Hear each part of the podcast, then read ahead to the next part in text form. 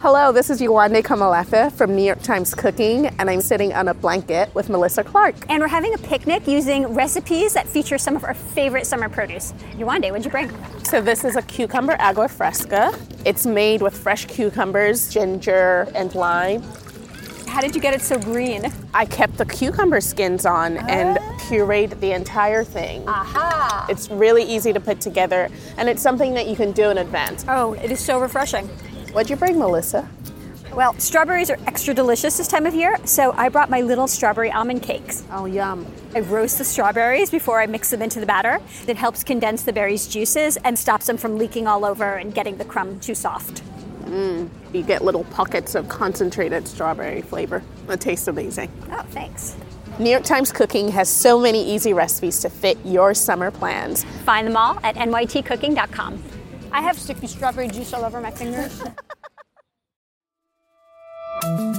From the New York Times, I'm Michael Barbaro. Here's what you need to know today. Mr. Sasse. Mr. Sasse. No, Mr. Schumer.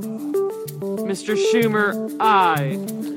Uh, no senator wishes to change the vote. If not, the yeas are 50, the nays are 49. The bill as amended is passed. Over the weekend, the U.S. Senate passed President Biden's $1.9 trillion stimulus package, the largest anti poverty effort in a generation, and a sweeping attempt to stabilize the economy a year into the pandemic. The package includes direct one time payments of up to $1,400 for hundreds of millions of Americans, jobless aid of $300 a week through the summer, and funding for vaccine distribution and school reopenings. Despite polls showing widespread bipartisan support for the package, not a single Republican senator supported it. Good afternoon. Good day today. In a speech from the White House, Biden said that the bill would bring desperately needed help to the country. You know, uh, when we took office 45 days ago, I promised the American people that help was on the way. Today, I can say we've taken one more giant step forward in delivering on that promise that help was on the way. The bill now returns to the House of Representatives, which is expected to pass it tomorrow. And on Sunday night, the head of the New York State Senate called on Governor Andrew Cuomo to resign over the growing number of former aides who have accused him of sexual harassment. The Times reports that the demand from a fellow Democrat, Andrea Stewart Cousins, could be a potential turning point for Cuomo. So far, five women have accused Cuomo of inappropriate conduct or comments.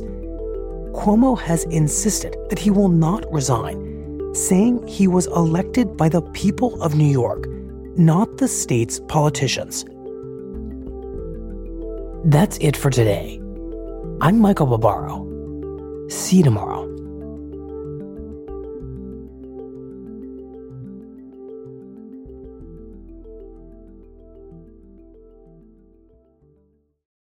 This year, a very important public figure turns 80. He sent us his wish for his birthday. My wish is for everyone to practice wildfire safety because only you can prevent wildfires. That sounds easy enough, but you don't know who it is. Nah, of course you do. It's Smokey Bear. Let's all make sure Smokey's wish comes true by learning his wildfire prevention tips at smokeybear.com. Because Smokey Bear lives within us all. Brought to you by the USDA Forest Service, your state forester, and the Ad Council.